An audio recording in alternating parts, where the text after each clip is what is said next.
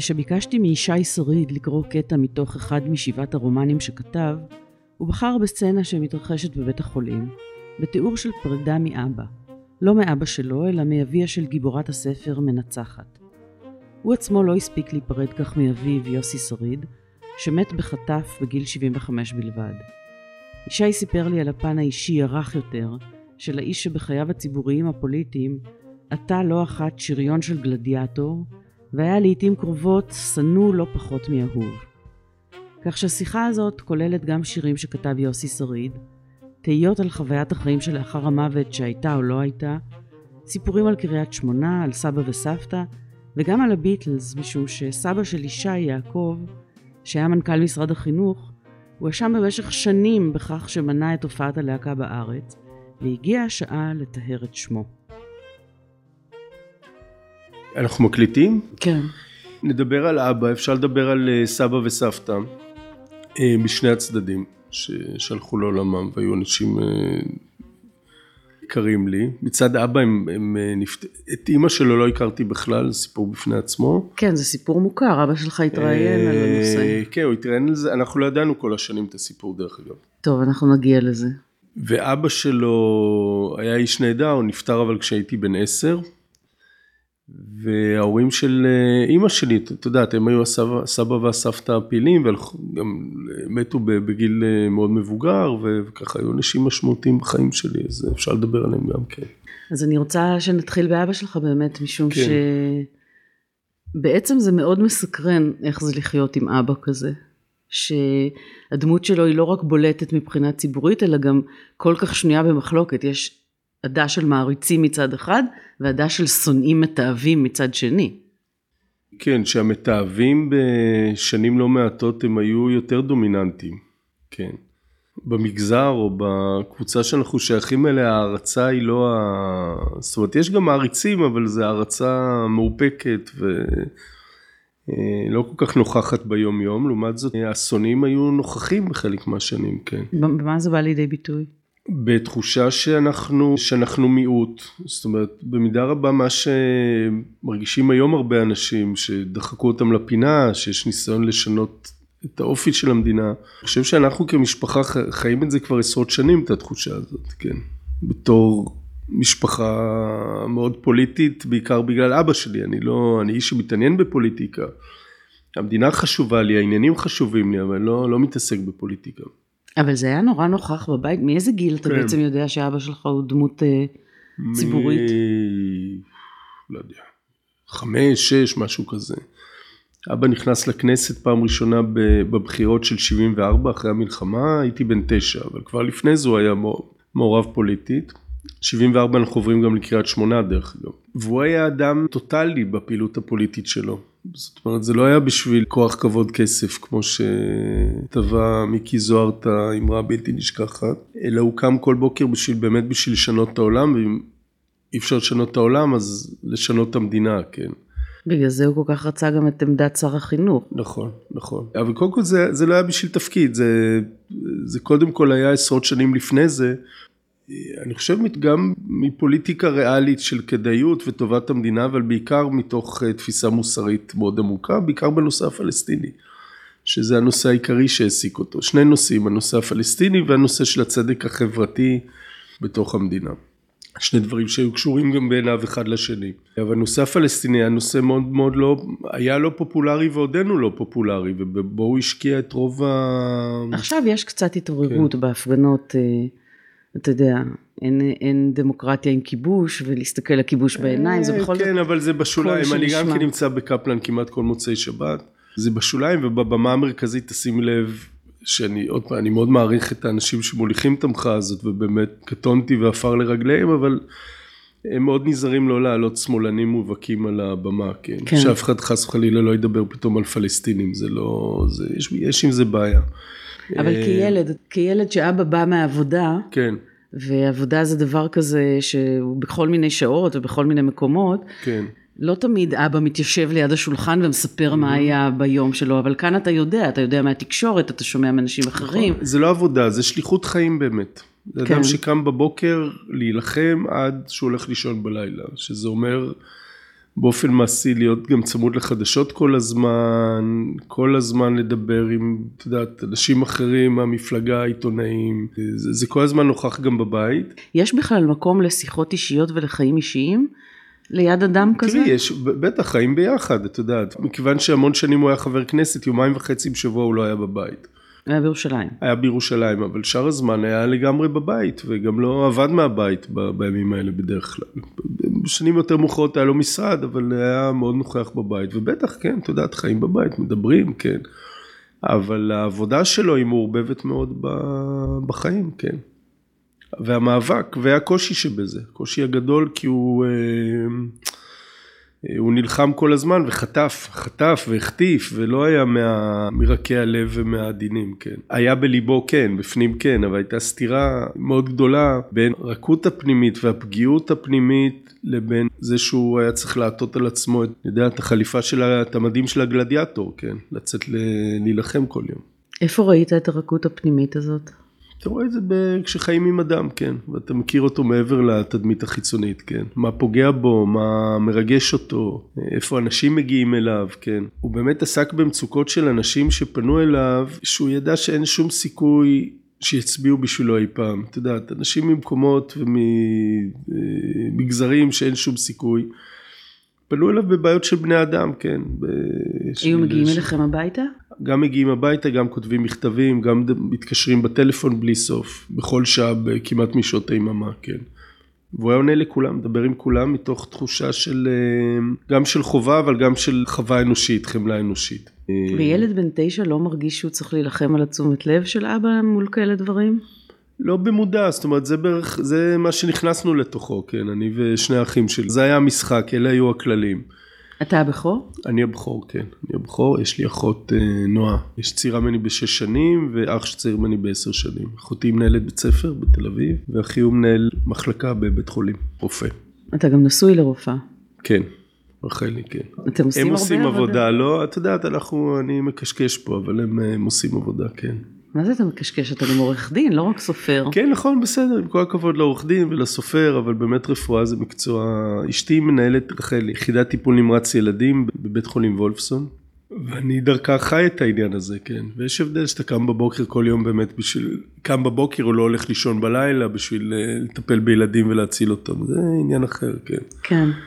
עכשיו אמרת שב-74 74 או 75 גם עברתם ל... 74 עברנו לקריית שמונה, הייתי ילד בן תשע. איך התקבלה בכלל ההחלטה הזאת? התקבלה כ... כ... כהחלטה, זאת אומרת זה לא, לא ששותפנו בזה. עד אז אתה גדל בתל אביב. גדל, בת... גדל בתל אביב, בצפון הישן מה שנקרא היום, רחוב ויטקין, הולך לבית ספר א' ד' גורדון. בערכי תנועת העבודה. מאוד, כן, ילדות מאוד מאושרת ומאוד מוגנת, כן, עם חברים, בדיוק כמו שצריך. 74 עוברים לקריית שמונה וזה מתחיל סיפור אחר, כן. תקופה קשה של אה, פיגועים שם, פיגועים נוראים של מחבלים שחודרים מלבנון, קטיושות. כן, זו התקופה הזאת הנוראית של שנות ה-70, אבל בקריית שמונה, בכלל בעיירות הפיתוח שם זה שילוב של העניין הביטחוני, אה, העניין החברתי, כן. של מה שקוראים היום פריפריה.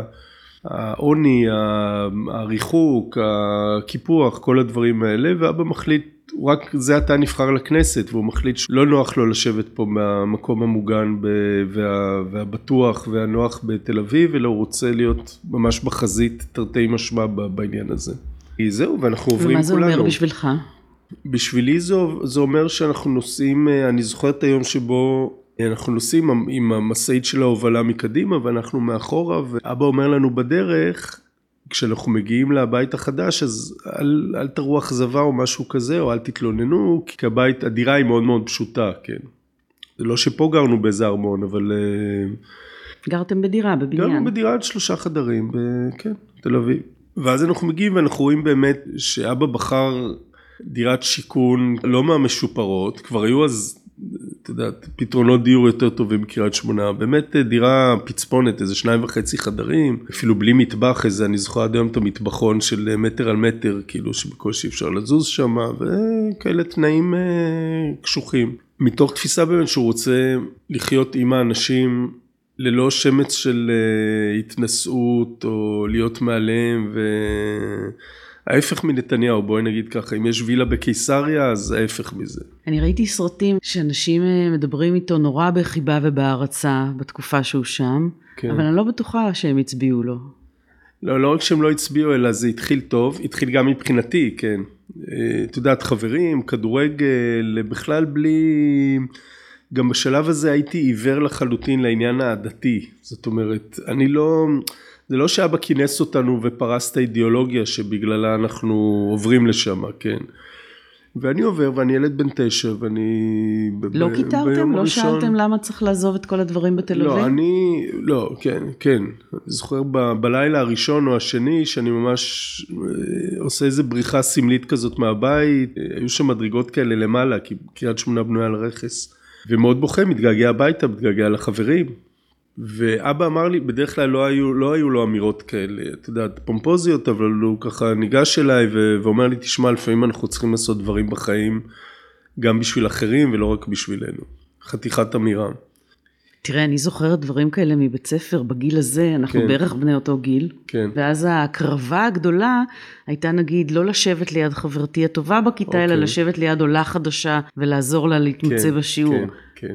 זה לא לעבור לאיזשהו מקום לא, לא שאין לא, לי מושג בכלל מה הקודים זה שלו. זה תפיסה ציונית וסוציאליסטית מאוד עמוקה. זאת אומרת, זה אבא היה סוציאליסט, כן? במובן של, את יודעת, של... סוציאליזם באירופה במחצית הראשונה של המאה ה-20, סוציאליזם, לא קומוניזם, אבל סוציאליזם מהפכני כזה, כן, שצריך גם דוגמה אישית מאוד אה, מובהקת. זהו, זה התחיל טוב, חברים וכל זה, איכשהו באיזה שלב זה קיבל תפנית אה, לרעה, שאני לא יודע בדיוק להסביר אותה עד היום, ש, שהילדים עשו עליי חרם, ואת יודעת, חושב בחצי שנה, קשה להעריך, זה המון שנים עברו, לא יודע בדיוק כמה זמן זה נמשך, אבל זה היה כמה חודשים טובים. ולמעשה עד שאנחנו, ב-77 אנחנו חוזרים משם לתל אביב, אחרי שלוש זה? שנים. לא, אה, לא, לא בגלל זה, אלא בגלל תחושה ש, שזה מוצע. גם היחס לאבא שלי, לאימא שלי שנשאה בנטל, אימא שלי דורית, שנשאה בנטל לא פשוט שמה, ו... מה היא עשתה שם? וצריך לחזור. אה, עבדה כפקידת קבלה במלון שם, בדיוק נפתח מלון הצפון, ואימא שלי אישה מאוד מאוד מוכשרת, אה, שעסקה הרבה שנים בעיתונות, בעריכה בעיתונים. התנדבה שם בבית החייל, אה, כל מיני דברים כאלה. זהו, התקבלה 77, זה גם כמה חודשים אחרי הבחירות ש... של המהפך. של המהפך, ש... שליכוד מקבל שם, לא יודע, אה, אחוז עצום מהקולות.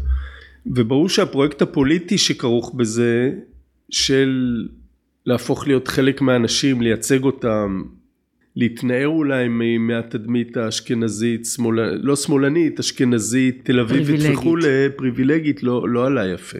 זה חוזרים, וכשחוזרים אני, אני במצב שאני זוכר שאנחנו חוזרים ו, ואני לא נפרד מאף אחד, כי הילדים חודשים לפני זה לא מדברים איתי. זה משהו שסיפרת בבית? לא, לא, ההורים לא ידעו שיש עליי חרם. למה? אה, לא לפגוע במאמץ הגדול, כן. זהו, אתה מגויס לפרויקט. אני מגויס לפרויקט ואני גם לא רוצה להישמע מתלונן או מייבב. כאילו, בעיה שלי, אני צריך להתמודד איתה. זה נשמע לי קשוח. כן, נכון, קשוח, כן. כן. אנחנו לא היינו קיבוצניקים אף פעם, אבל אני חושב שהאידיאל היה האידיאל הקיבוצי הקשוח, כן. בכל מובן כמעט, כן. זה מחזיר אותי למשהו שאתה אמרת קודם ככה בחצי משפט ורציתי שתרחיב עליו קצת וזה שלמשל אה, אבא שלך לא שיתף אותך ולא דיבר בבית על מותה של אימא שלו. לא. שמאוחר יותר הסתבר שהיא התאבדה. כן, אני ילד קטן, אני יודע, אולי בן שש או שבע. וזה חשוב לי שייכנס, שלא יצא כאילו כל החיים רק אה, היינו באיומים וזה, אבל אנחנו מדברים מטבע הדבר על הימים הטובים הרבים, רוב הימים שהיו ימים טובים ורגילים, אנחנו לא מדברים, אבל... אה, לא, אני אשמח שתספר לי גם על הימים הטובים הרגילים. לא, לא, היו, אז קודם כל סיפרתי לך שעד גיל תשע הייתה ילדות נפלאה בתל אביב, כן. כן. גם אחרי זה בקריית שמונה, רוב התקופה, את יודעת, עם חברים, והכל מבחינתי שקוף, זאת אומרת, אין, אה, עליי לא מונח הנטל הזה היומיומי של... של איחוי הקרעים. עד שהוא נופל עליי באיזושהי צורה, ב, את יודעת, באיזשהו שלב. אבל הימים רובם ימים טובים ורגילים, אני אוהב לשחק כדורגל, אני אוהב לקרוא ספרים. הילדים שנמצאים בספרייה פעמיים או שלוש בשבוע, והם משחקים כדורגל לא רע ברמה השכונתית. זאת אומרת, לא חננה מושלם. לא, לא חננה. לא, אולי, את יודעת, אובייקטיבית, לא, לא חננה. את יודעת, תמיד עם ילדים מסביב, וזה, ובחוץ. כשהייתי בסביבות גיל 15, התחלתי לא לראות. זאת אומרת הייתי צריך משקפיים, כן. אז איזה שנה וחצי הסתובבתי בניסיון להימנע מזה, כן, מתוך הרצון להימנע מהחנוניות הזאת, כן. אה נכון, אבל... כי משקפיים זה עוד היה אז אבו ארבע וכאלה. כן, עד היום, לא, אני חושב קצת. לא, מה פתאום, לא, זה לא. פריט אופנתי אוקיי. וזה... לא, אבל לא בגיל, אה, אני חושב. אה. רגע, אז כל התקופה הזאת לא יכולת לקרוא ספרים? לא, קורא, אתה קורא מקרוב, כן, אוקיי. אבל נניח אני זוכר שהייתי, שחקתי בנבחרת בית ספר בכדורגל, והפסקתי לראות. זאת אומרת, לא, אנשים לא ידעו מה קרה לי, כי לא, פשוט לא ראיתי מה אני עושה, כן. ו... וקראתי, עוד לא היה אינטרנט אז, אז קראתי כל מיני, בכל מיני מקומות, היו ספרונים וכל מיני דברים כאלה, לאכול הרבה שום. כדי לשפר חי, את הראייה? לשפר את הראייה. לא גזר? שום. לא, לא זוכר איפה קראתי את זה. שום ולשטוף את העיניים במים, במים קפואים. אז בנוסף למשקפיים שנפלו עליי, אז גם היום אני מתאר לעצמי, הייתי אוכל כל בוקר איזה שתי שיני שום חיות, ומן הסתם זה לא שיפר את... אה, מעמדך החברתי. בשנים האלה. אז אה, נחזור לסבתא שלי שלא הכרתי, שמסתבר התאבדה בשנת, אני חושב 61. כשאבא שלי היה בחור צעיר בן 21, זה עתה השתחרר מהצבא. ואבא לא דיבר על זה כל השנים. אני ילד בן 6 או 7 כשאני מקבל טלפון הביתה, טלפון איום. בן אדם, אני זוכר את זה כמו עכשיו, איזה מבטא גלותי, לא יודע, הונגרי, פולני, אני לא יודע, משהו מהדברים האלה. והוא אומר לי שתמותו כולכם כמו שסבתא שלך בלעה כדורים או משהו כזה. טוב, שמעתי, לא... לא יודע, לא, לא עשיתי עם זה שום דבר. כעבור הרבה מאוד שנים שאני כבר איש מבוגר והכל, אז אבא יצא עם העניין הזה בעיתונות איפשהו, באיזה תוכנית, עם הזה, לא דיבר איתנו על זה קודם. ילד בן שש לא פורץ בבכי ורץ לאימא ואבא להגיד, תשמעו מה אמרו לי בטלפון? לא, היו הרבה איומים בתקופות האלה, אנשים אמרו כל מיני דברים. וזה לא הגיע למצב שפחדת לענות לטלפון? לא. אני משליכה עליך את כל הרגישויות שלי. לא, היו תקופות אפילו שנהניתי מזה קצת, זאת אומרת זה לא, אתה מתרגל לזה, אתה מקלל בחזרה. פחד לא היה חלק מהעניין הרגשי אני חושב, לא, לא זוכר שפחדתי אי פעם ממש. לא אלה הדברים שמפחידים אותי, כן. אז באמת, איך זה נודע לך אחר כך? מתי... אה? זה נודע אחרי שנים מאיזושהי תוכנית שאבא דיבר איתה, דיבר אה, בעל על הסיפור הזה. ואחרי התוכנית הייתה שיחה בבית על זה? קצת, כן, למה, למה לא דיברת על זה? לא, לא הייתה לו תשובה. תראי, כן. אני, אני כבר בן אדם מבוגר, ואז אתה אומר לעצמך, יאללה, בן אדם מסתובב מגיל 21 עם, ה, עם הסוד הזה, כן, שהוא שומר בתוכו. שאלתי את אימא שלי אם היא יודעת על זה, אז היא ידעה על זה. כן. אמרתי לה, אמא, איך לא סיפרת לנו? היא אמרה, הוא לא רצה שאני אספר לכם. הם הכירו לפני שזה קרה או אחרי? אחרי. איזה הסתם... שנתיים, שנה, שנתיים לאחר מכן. אז מן הסתם היא ידעה מראשית הקשר שלהם, כן, אני מתארת לעצמי. כן. אני לא יודע מתי, אבל כן, ידע משלב מוקדם. והוא לא רצה לדבר על זה עכשיו. דיברנו קודם על הפגיעות ועל הרגישות, את יודעת. זה... אבל הוא כתב על זה אחר כך שירים. ש... בסוף. כן, זה הסוף, בשנים האחרונות, כן, כן. כי הוא סיפר דווקא בראיונות לעיתונות שהיה להם קשר מאוד מאוד קרוב. כן. עד כדי כך שאפילו רחצה אותו עד גיל מבוגר, כל מיני דברים... אה, בואי, אבא היה מספר סיפורים מצוין, אני לא הכרתי את אימא שלו, כן. לצערי הרב, סבתא שלי. צריך לקחת, הייתה לפעמים נטייה ל, לא, לא לבזבז סיפור טוב עם... אה, לא לתת לעובדות לא לקלקל את הסיפור הטוב. איך אני יודע, היה סיפור, אני יודע מזה, כי, כי אבא אהב לספר סיפורים, וזה, ו, והיה סיפור שהוא סיפר איפשהו, שהוא היה במכונית איתנו, והרגיש לא טוב, ואיבד את ההכרה. הרגיש שהוא עולה למעלה לשמיים ומסתכל על כולנו מלמעלה. זאת אומרת איזה מין חיים אחרי המוות כאלה. חוויה חוץ גופית. חוויה חוץ גופית ואז טיפלו בו והוא חזר לזה. הכל בסדר רק אף אחד מאיתנו לא זוכר סיפור כזה. עכשיו זה, זה רץ כמו אש ב, בשדה קוצים בכל מיני אתרים חרדיים שקפצו על זה הנה אפילו שריד מתאר חיה, חוויה של אה, חיים אחרי המוות ודברים כאלה. לא היה. כן. עכשיו אולי הוא חווה, אולי הוא חלם את זה, אולי היה משהו מזעיר אנפין שהוא, את יודעת, אבל... אה, אבל היה סיפור, אז גם סיפור הרחצה, בואי, אני הייתי שמח לשמוע את הגרסה של uh, סבתי דובה או דובל בעניין הזה, לא יודע. הבנתי. בסדר, אבל אני מניחה שהסיפור הזה נולד מתוך זה שהוא חש קרבה מאוד גדולה לאימא שלו. כן, הייתה, תראי, אנשים שבאו, הם, הם זוג, סבא וסבתא שלי הגיעו באמצע שנות ה-30 מפולין. שניהם נולדו בעיירות מאוד מאוד קטנות, נידחות כאלה, שהיום זה באוקראינה, כן, ביערות, מקומות של כמה אלפי אנשים, מתוכם כמה מאות יהודים. אין כמובן חשמל, אין אה, מים זורמים, אה, מקומות שעדיין במאה ה-20 הם עדיין היו מקומות מאוד מאוד אה, פרימיטיביים. הם דור ראשון להשכלה, זאת אומרת ההורים שלהם וכל הדורות לפניהם אנשים דתיים והם יוצאים, הם לומדים הוראה בערים יותר גדולות, תוך ציונות עולים, לומדים עברית, עולים לארץ ישראל, פלסטינה, מגיעים מפולין, מגיעים לכאן, מתחילים חיים חדשים מאוד אינטנסיביים, כן, בונים, אה, בונים ארץ. מהבחירה שלהם לשנות את שם המשפחה לשריד, כן. אז אני מניחה שהם איבדו את כל המשפחה בשואה. כן, אז, אז זה, תכף אני אספר את הסיפור על זה, אבל אה, יש אה, מישהי מבנות המשפחה לפני כמה שנים, לקחה מכתבים, הייתה תכתובת בין הסבתא שלי ואחיותיה, שהייתה משפחה גדולה עם הרבה ילדים. והיא וכמה מאחיותיה, הבנות הגדולות יותר עלו לארץ ישראל, אבל המשיכו להתכתב ביידיש עם ההורים והאחים היותר צעירים שנשארו שם, ונשמרו המכתבים ותרגמו אותם, כן, לא, לא מבין יידיש. ומכתבים מאוד יפים על החיים. הבנות שעלו לפה מספרות על החיים פה, חלקם בקיבוץ, חלקם בעיר, על מה שהן עושות, ועל הקשיים ועל ההישגים והשמחה, וה... וההורים והאחים שנשארים שם מספרים על החיים המאוד דלים באמת, הייתה להם איזה חנות מכולת קטנה או משהו כזה, על הדלות, על העוני, על החיים, וכמה הם רוצים גם כן לבוא לפה, אבל עוד אי אפשר, ובהמשך אולי נבוא, וככה עד שזה נקטע ב-1941, כשהגרמנים נכנסו לשם. זאת אומרת, הסבים שלך באו לכאן לא בעקבות המלחמה או לא, בעקבות... לא, הם באו, ה... היו ציונים נלהבים שבאו לכאן לבנות ארץ, כן. בסבתא שלי כל, חוץ מהאחיות שלה, לא מעט אחיות ש, שעלו יחד איתה, אבל הוריה ו, וכמה מאחיה נרצחו שם בשואה, בעיריות, קרחת יער. ואני לא הכרתי אותה, אבל מה שאבא שלי סיפר, זאת אומרת כל השנים, גם לפני שידענו שהיא התאבדה, שהיא הייתה אישה דיכאונית. מאוד מוכשרת, מאוד דיכאונית, מאוד חרדה לו. הוא היה בן יחיד?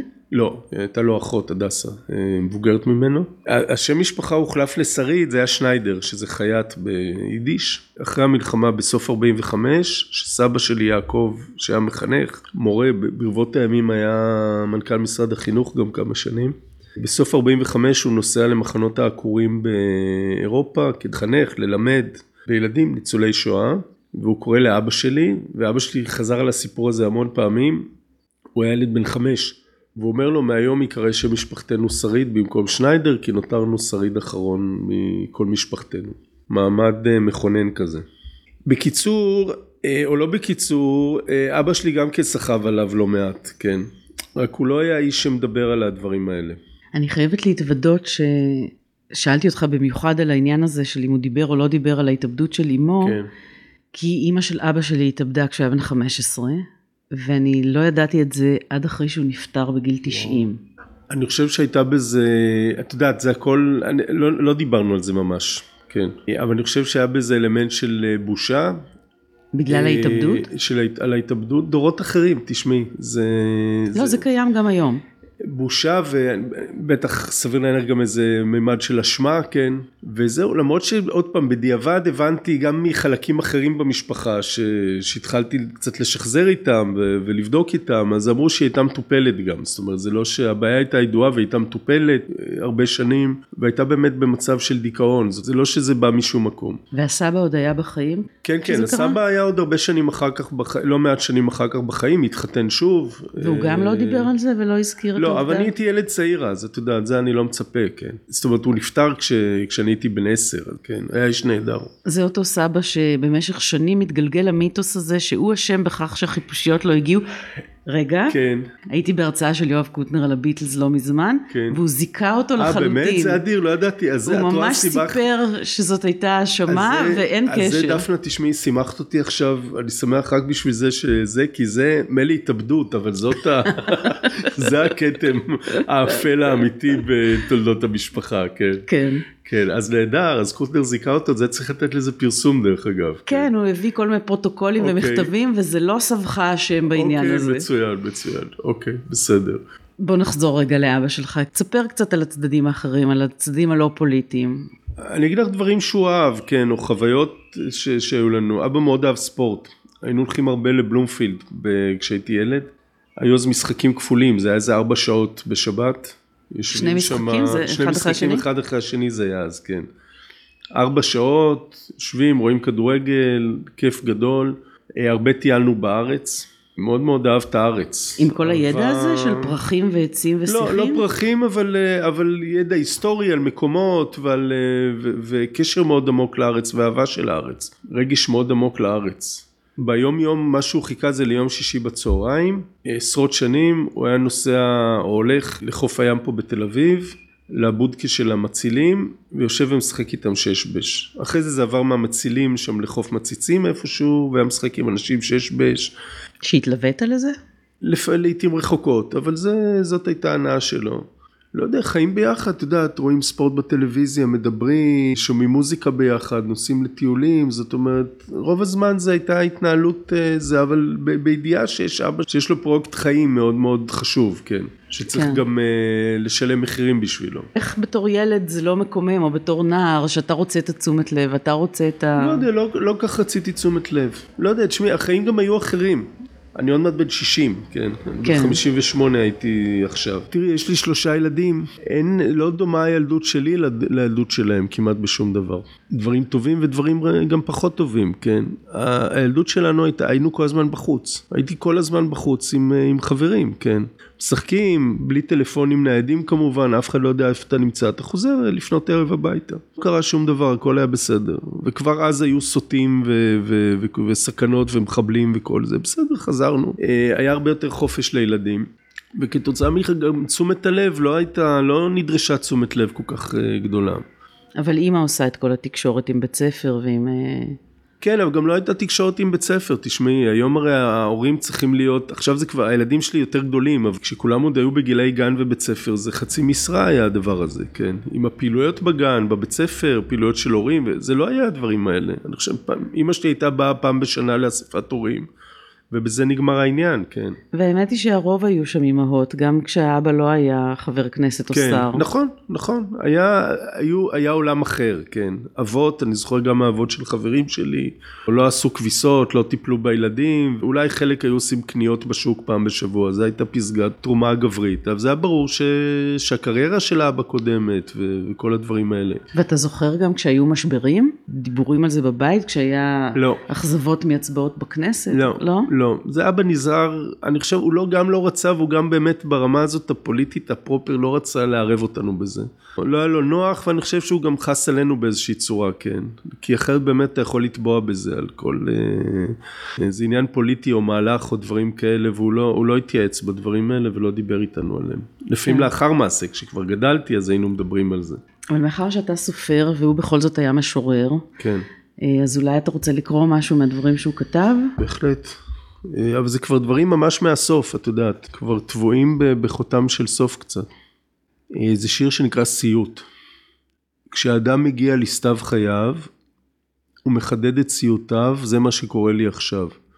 עוד מעט אשא את נאום חיי, מעין נאום של סיכום.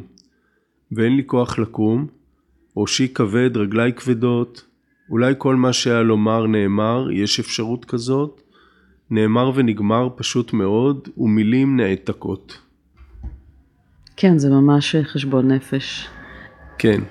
חשבון נפש גם של אדם שבאמת מאוד מאוד ייחס חשיבות למילים. כן. ולכוח שלהן. אה, מה שאצלי זה פחות דרך אגב. אני מכבד מילים, העיסוק שלי הוא במילים, זה כלי העבודה שלי, אבל אה, צריך גם להיזהר מהם וגם לא להפריז בחשיבותן. רגע, אני גם אה, העתקתי לי איזה שיר של אביך. אה, אז אני רוצה להקריא לך שלושה דברים מאוד מאוד קצרים. או ארבעה דברים מאוד קצרים, מהשירים של אבא שלך. הראשון נקרא צעיר לנצח. כשאתה מתחיל הכי צעיר, כך התחלתי, הזקנה תמיד מדהימה אותך. היא לגמרי לא מתאימה לך, היא מקדימה את זמנך. ואז יש לו שיר שנקרא דיכאון, מאז שוויליאם סטיירון הניח יד כבדה על, כת... על כתפי, על עקביי אני מתחכה ומחכה לו כמו כלב רכרחן שהגיע עד לכאן ומכאן לא נודעו העקבות. אה, את השניים האחרים אני אקריא לך אחר כך. אתה רוצה לספר לי על זה קצת? אני, אני אספר על זה, לא אני כתבתי, את יודעת. אבל זה, זה משהו שהיה מורגש בבית, הדיכאון שלו? לא, לא, לא, לא היה אדם דיכאוני. כן? כן. אז רק בשירים האלה זה היה כן. אאוטלט לומר את זה? כן. לא, היה אדם מאוד פעיל, לא קם כל בוקר, את יודעת, מ... מהיום הראשון שאני מכיר אותו עד היום האחרון, לא זוכר יום אחד שלא, את יודעת, כמו שקורה לאנשים בדיכאון, הוא לא היה אדם דיכאוני. לא תמיד היה שמח במיוחד, אבל לא היה דיכאון במובן, את יודעת, הקליני שלו. כן. כן. הוא כתב שני, שני שירים שנורא נגעו לליבי על אימא שלו, אחד כן. נקרא חייה, בת 40 הייתה בלידתה, לידה מאוד מאוחרת באותם ימים, ואי אפשר להסביר אותה אלא בבדידותה שהיא מחלה מדבקת, כמו שאמרת קודם. אה, ומותה, לאימא שלי לא הייתה סבלנות לחכות למותה הטבעי, כי היה לה יותר טבעי למות. כן, אני, תראי, היה שם קצר בתקשורת, כן. היא הייתה כנראה דמות יותר מורכבת מזה, כן. זה ניסיון ללכוד אה, דמות אה, ש- שהתפספסה, כן. כן. באיזה גיל הוא נפטר? 75. ואיך הוא קיבל את ההזדקנות? בדצמבר 2015. התחושות שלו באמת היו קשורות בקשר הדוק מאוד למצבה של המדינה. זה נשמע איזו סיסמה מאוד נבובה, אבל זה באמת... האיש היה קשור למשימה הזאת במאה אחוז, גם אחרי שהוא עזב את הפוליטיקה. והשנים האחרונות היו שנים של אה, טובות מבחינה אישית, עם הנכדים, שפתאום נפתחו מערכות יחסים עם ילדים, את יודעת, מאוד יפות. כמה נכדים היו לו? אז היו, עוד לא נולדו הילדים של אה, אחי, היו לו אז חמישה, חמישה נכדים. שניים של אחותי ושלושה שלי. מאוד יפה, מאוד אהבו אותו, מאוד אהב אותם. עשה איתם דברים שאיתנו אף פעם לא, כן. מה? אה, נמצא איתם הרבה זמן, שיחק איתם, אתה יודע. ככה שמבחינה אישית היה יותר מפויס מאשר אי פעם. מבחינה פוליטית, שזה אף פעם לא עזב אותו, זאת אומרת, הוא תמיד המשיך להיות קשור והמשיך לכתוב בארץ כל שבוע, וזה היה פסימי מאוד מאוד. פסימי, מיואש. מהכיוון שהולכים אליו, וזה לא היה עניין, זאת אומרת, זה לא מישהו שפרש מעבודה בחברה או במפעל ואומר, המפעל נכשל ועומד בפני פשיטת רגל, טוב, זה כבר לא בעיה שלי. אלא זה מפעל חיים, כן. הוא ניסה בכוח להטות את הכיוון במשך הרבה שנים, והוא ראה שזה לא מצליח, שזה, ש, שהפרויקט הזה נכשל בעצם, וזה הפך אותו למאוד מיואש מהבחינה הזאת. את הזקנה במישור האישי, איך הוא קיבל? זאת אומרת, לא הוא לא. היה כל כך זקן לא, האמת, הוא לא היה זקן, 75 זה לא... 75 לא, זה, לא, לא היה איש זקן. לא היה מוגבל באיזושהי צורה, הייתה לו מחלת לב, קיבל התקף לב בגיל 46, מיד אחרי נאום בכנסת. אני הייתי אז בצבא, ובשנים ההם, כיוון שעדיין הטכנולוגיה של הצנתורים והדברים האלה לא הייתה מפותחת כפי היום, נשארה צלקת בשריר הלב, ש... שהיה ברור שהוא על זמן שאול, כן. וזה לקח עוד 29 שנים, וזה מה שהרג אותו בסופו של דבר. לא היה לו גידול במוח באיזשהו שלב? היה גידול שפיר במוח. אני זוכרת אותו פשוט עם צלקת. בערך עשר שנים צלקת. לפני שהוא נפטר, וזה הפעם, אבא היה איש מאוד אמיץ, גם מבחינה הפיזית. את יודעת, הייתי איתו במקומות שהיה עליו איום פיזי ממש, את יודעת, של אה, שנאה מסביב, של אנשים שיורקים ו- ומקללים ו- והוא וכמעט לא הלך עם מרביצים. שומרי ראש כמו שמקובל היום. לא, בסוף בסוף היה לו שומרי ראש, את יודעת, כשהוא היה שר ו- ואחרי זה ראש אופוזיציה, אבל אני מדבר על שנים שאני הלכתי איתו, כן, שהוא שומרי ראש, אה, לא פחד, אתה זוכר אינסידנט כזה? כן, ממש? כן. אני זוכר בקריית שמונה, שנים אחרי שעזבנו שם, מתישהו בשנות התשעים, שהיה סבב כזה של אה, אה, קטיושות מלבנון, והוא נוסע לשם לביקור הזדהות, ואני נוסע איתו, היה חבר כנסת. ואנחנו מגיעים, העירייה נמצאה שם אז, ב, אולי אפילו עדיין היום, אני לא יודע, במרכז המסחרי הישן, שבתור ילד, כשגרנו שם הייתי מסתובב בו הרבה, ומסביב חבורה גדולה של גברים, פנים מלאי שנאה. שידעו שהוא עתיד להגיע? כן, איכשהו ידעו שהוא עתיד להגיע, או איכשהו מיד כשהוא הגיע אז אה, נפוצה השמועה, וקללות, ואיומים, ויריקות, ודברים מהסוג הזה, כן. והוא הולך ביניהם בלי כלום, בלי להניד אה, עפעף, לא עונה לאף אחד, לא מאבד את העשתונות, לא שום דבר כזה. הגידול בראש תקף אותו פחד מוות אמיתי, כי זה גם היה קשור, אימא שלי גילתה את זה. זאת אומרת, הוא התחיל, היא שאלה אותו שאלות, או שהוא דיבר איתה והיא הבינה פתאום שהוא מדבר לא לעניין. והיא אמרה לו, אתה חייב להיבדק.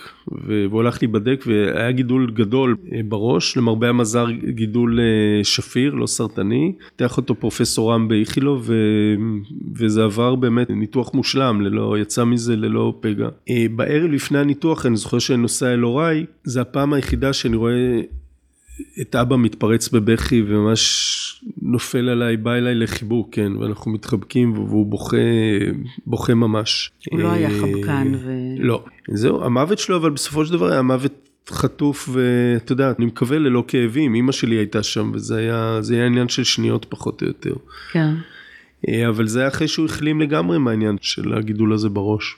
אני מניחה שבן אדם שהאינטלקט שלו זה הכלי כן. המהותי שלו, כן. אז באמת גידול במוח זה דבר נורא מאיים. כן, כן, לכולנו, תשמעי. לא, את יודעת, גם אני מתקרב לגיל הזה שזה מתחיל להיות חשש. זה מפחיד יותר, מה, לפחות מבחינתי זה מפחיד יותר מהמוות, כן.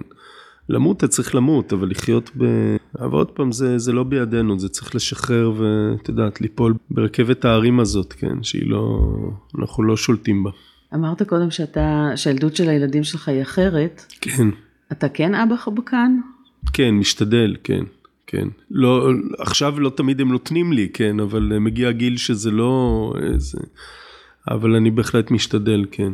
אני שואלת כי לילדים שלך יש משני הצדדים הורים שגדלו אצל כן. אנשים עם אידיאולוגיה, שהמשפחה כן. מגויסת לאיזה חזון, זה נשמע לי מרחוק מאוד מאוד קשה. לא, לא קשה, לא, לא קשה. בעיקר אין לי טענות, באמת אין לי טענות. כן. מה אה, רצית לקרוא מספר, מהספר שלך? זה ספר חדש? לא. לא, לא מנצחת זה הספר הקודם. זה על אה, פסיכולוגית שמגויסת לצבא כדי... אה, היא קב"נית ותיקה, משתחררת מהצבא, אבל ממשיכה לעשות משימות בשביל הצבא, גם מאוד קרובה לרמטכ"ל. בצורה... והיא מאמנת חיילים או עוזרת לחיילים מבחינה נפשית להתגבר על המחסום הזה של בעצם... כן, יש לה שני... להרוג. שתי התמחויות. אחת זה לטפל בנפגעי הלם קרב, תסמונת פוסט-טראומטית כתוצאה מהשירות בצבא. וההתמחות השנייה זה לאמן חיילים אה, לתפקד, חיילים קרביים לתפקד היטב בשדה הקרב, זאת אומרת להרוג ו- ולא להיהרג. זה כן. לשני, והבן שלה, בעצ... הבן שלה שאולי בעצמו מתגייס לצנחנים, למרות שהוא לא בדיוק החומר לזה. אז רגע, לפני שאתה קורא, כן. בגלל ששאלתי אותך קודם על אינצידנטים שבאמת אה, אבא שלך היה תחת איום קשה, אני מניחה שהדברים האלה התרבו בזמן מלחמת לבנון הראשונה, נכון? כן. כי... מלחמת לבנון הראשונה, אני כבר בן 17, ואבא נמצא כמעט לבדו. אבא ציוני. מההתחלה ועד הסוף ציוני במובן הזה שהוא אה, מאמין של אה, למה יהודי מגיעה מדינה כמו, כמו לעמים אחרים, כן? ושמדינת ישראל היא דבר נכון וטוב. הוא חושב שאחרי 67 עם הכיבוש וההתנחלויות, העניין הזה הושחת. אבל שבמקום מדינת ישראל היא דבר חיובי ו- וצודק. וזה יותר קשה להתנגד למלחמה כשאתה בא מתוך האתוס עצמו, כן. כן. לא אתוס פציפיסטי דרך אגב, זה לא שאנחנו צריכים לוותר על הצבא וכל זה, אלא שהמלחמה הזאת היא מלחמה פושעת, היא מלחמה לא צודקת, שיפלו בה... אני חושבת שהוא היה הקול היחיד ב... כמעט היחיד, כמעט היחיד בכנסת, כן. אני אומר את זה כי היו המפלגות הערביות הלא ציוניות ש... שהתנגדו לזה, אבל הם באים ממקום אחר. וזו תקופה שהוא אויב האומה מספר אחד פחות או יותר, כן. אני זוכר את זה. לכן אני אומר, כשהיום אנשים נקלעים לאיזה מצוקה בגלל המצב הפוליטי, אז היינו שם כבר וביתר שאת, כן, זה להפך עכשיו, כאילו, טוב שבאתם, כן. כן, הייתה תקופה של, של בידוד, של קושי, של אדם שנאבק באמת מלחמה מאוד קשה, כפויה טובה אה, מבפנים, וגם, וגם מקריב את הקריירה הפוליטית שלו בעצם, כן. כי, כי זה היה ברור שאחרי זה ראש ממשלה הוא כבר לא יהיה. כן. זה לחתוך מהמיינסטרים, שבאותה תקופה הוא עדיין במפלגת העבודה, לצאת מה, מהמקום, ה... למרות שאף פעם הוא לא היה, את יודעת, לא, לא התחנף ולא היה במרכז בשום צורה, אבל בכל זאת היה במסגרת שהיא הייתה מסגרת מרכזית. והוא יודע שהוא ישלם על זה מחיר. ו-40 שנה אחר כך מאוד כואב לראות שהמון דברים שהוא אמר אה, מתגשמים בזה אחר זה, כולל אה, ההיעלמות הכמעט מוחלטת של מפלגת העבודה.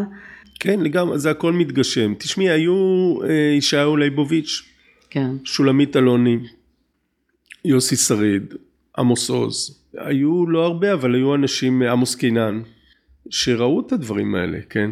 זה היה מול העיניים. אה, המפלצת שתצמח מתוך העניין הזה של השטחים, כן. זה לא אומר שהוא צדק בכל מה שהוא אמר, או שכל התחזיות שלו היו נכונות במאה אחוז. חלק מהבעיה הייתה ש, שהיו חלומות שהתנפצו, למשל העניין הפלסטיני.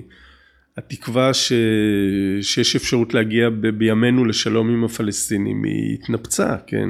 אה, בוא, תקרא מתוך כן. הספר. למה בחרת דווקא את אה, מנצחת? פה יש עניין עם אבא שלה. אבא שלה הוא אה, פסיכואנליטיקן כזה קלאסי, פרוידיאני, יונגיאני, מה שתרצי. והיא קב"נית בכירה בצבא. והוא כל הזמן בא אליה בטענות שהוא לא, לא מרוצה ממה שהיא עושה. כי הוא אומר, את, את משרתת שני אדונים, בעצם משרתת אדון אחד שזה הצבא, כן? בעוד שאת צריכה להיות נאמנה למטופלים שלך, שזה, ואת לא מסוגלת לעשות את זה. אז יש ביניהם מערכת יחסים כזאת מורכבת. אמ, איזה קטע אני רוצה לקרוא. זה ספר שמאוד אהבתי. תודה רבה. נאמנות למטופלים זה אומר לא ללמד אותם להרוג, אלא ללמד אותם... אה, לא, הנאמנות למטופלים, יש, יש בספר בחור שבא אליה לטיפול, והיא לא זוכרת אותו. הוא בא עם אימא שלו, בחור בן 40 במצב קשה, לא מתפקד, אחרי דברים שהוא עבר בשירות הצבאי, והיא לא, לא זוכרת אה, שהוא בא אליה כשהיא הייתה אה, קב"נית בחטיבתית, לפני איזה יציאה למבצע בשטחים, והוא מתחנן בפניה, תשחררי אותי, אני לא אעמוד בזה. כן, אני יודע שזה יהרוג אותי הדבר הזה, אם לא פיזית אז נפשית, אני לא, אני מפחד נורא ואני לא אצליח. ו- והיא לא משחררת אותו. היא מדברת עם המפקד שלו ואומר לה, תשמעי, אם אני אשחרר אותו, אז uh, הרבה מפחדים, אז uh, כן. Uh, והוא נשאר, ובאמת חייו נהרסו כתוצאה מזה. זה כמו במלכוד 22, אם אתה כן. הולך לקב"ן ומתלונן שאתה נורא מפחד בגלל שאתה במלחמה, אז זה רק מעיד כן. על זה שאתה שפוי, אז אי אפשר לשחרר אותך נכון, מהמלחמה. נכון, כן, בדיוק, בדיוק, כן. ככה, אה, אבא נטה למות, עיניו כבר טעו במקומות אחרים, ראיתי זאת מיד כשנכנסתי. הוא שכב בקצה חדר של שלוש מיטות, מחובר בגופו ובזרועותיו לצינורות. אבא נבהלתי, לא הבנתי שזה מצבו, והוא נאנח, ניסה למקד בי את מבטו שהיה מעורפל ותקוע בתקרה. סליחה שבאתי רק עכשיו, לא יכולתי לעזוב קודם, ואמרת לי, לקחתי את כף ידו שהייתה רפויה, עור ועצמות. אביגיל, הוא אמר בקול חלוש, איפה שאולי? שאולי בצבא, עניתי, אולי יבוא בשבת. אני רוצה לראות אותו, הוא אמר, לא נשאר לי עוד הרבה זמן. אני לא יודעת, תביאי לכאן את שאולי. חיפשתי רופא לדבר איתו להבין מה מצבו, מצאתי את התורן והוא אמר שהבדיקות מראות שהמחלה של אבא התקדמה מאוד ולכן התמוטט הבוקר. כמה זמן יש לו שאלתי, מעט הוא אמר, אנחנו ננסה מה שאנחנו יכולים, אבל אני חייב לומר לך את האמת, זה סוף הדרך. כי אתה מבין, יש לי ילד בצבא, הנכד שלו, והוא רוצה לראות אותו. השאלה אם זה מצדיק להזיק אותו עכשיו. אני לא יודע מה הרופא בענייניות, זה לשיקולך.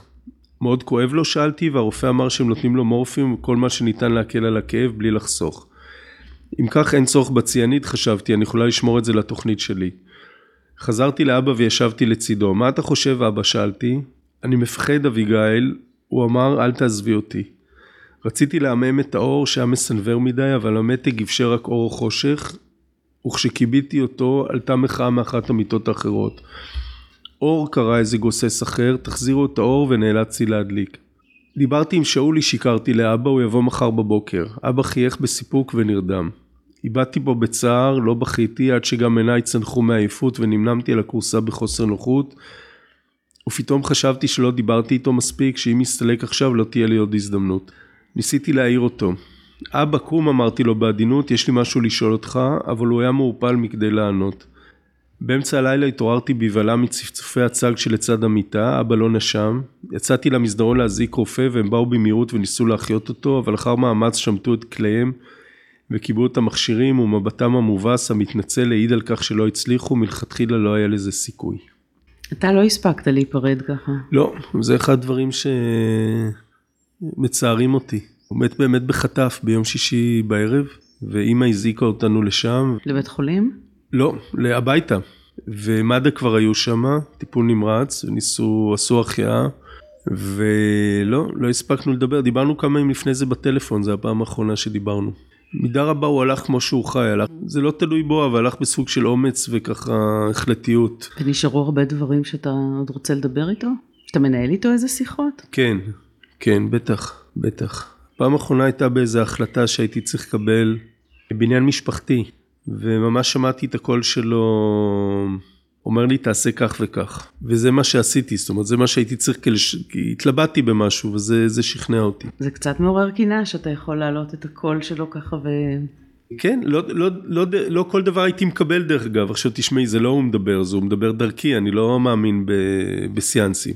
כן, הוא השאיר בתוכך מספיק דברים כדי הכרתי שתוכל... אותו, הכרתי אותו היטב על הצדדים הגלויים והסמויים שלו, כדי שהוא יוכל לדבר, כדי שאני אוכל לשמוע אותו, כן. והיה לו גם איזה common sense בריא. אתם אה, עורכים אזכרות? אתם מדברים? כן, הוא מאוד חי במשפחה. זאת אומרת, מבחינת הזיכרון, כן, כי גם הנכדים הגדולים זוכרים אותו היטב. הוא היה מאוד נוכח בחיים שלהם. ומדברים, כן, לא, לא מדברים עליו בעצב, מדברים עליו, את יודעת, כאדם שהגשים הרבה בחיים. אתה דיברת איתו גם על הכתיבה? כן, דיברנו על הכתיבה, כן. והוא היה מאוד גאה בכתיבה שלי. בשבעה שלו באו אנשים, לא, לא אחד ולא שניים, וסיפרו לי שהוא היה מסתובב עם חבילות של הספרים שלי ומחלק לאנשים. הוא אומר, אולי תכתבו משהו, אולי תגידו משהו, וזה מאוד היה חשוב לו העניין הזה. הבאת כן. לו דברים לפני שהם ראו לא, אני לא, אני, לאף אחד אני לא נותן לקרוא לפני זה. רק לעורך שלי למוקירון, לא, לא משתף אף אחד, וכבר היינו שנינו אז אנשים מבוגרים, זאת אומרת, אני התחלתי יחסית מאוחר לכתוב, אז הייתה פתאום שיחה של אנשים אה, בעלי מקצוע שעוסקים באותו תחום, כן, זה היה מאוד נחמד. כן. אתה זוכר, בתחילת השיחה אתה אמרת שעדת המעריצים לא כל כך משמיעה קול, זאת אומרת, יש כן, תומכים, יש אה, כן. שותפים לדרך, אבל אין כל כך את כן. הקול כן. הזה. אני חושבת שבמוות שלו זה כן בא לידי ביטוי, אני לא יודעת... עד כמה אנשים אמרו לך את זה, אבל זה מבחינת הרבה מאוד אנשים היה ממש סוף של תקופה, לא רק כן, פרידה מבן אדם ספציפי. אני, אני יודע. אני יודע, ויחד עם זה, אני, תר, אני לא אוהב את התלונות וזה, ואולי זה קצת פתטי, בכל זאת אנחנו מדברים, שיחה, אני שואף להיות גלוי לב, נקבר בקיבוץ גבעת השלושה.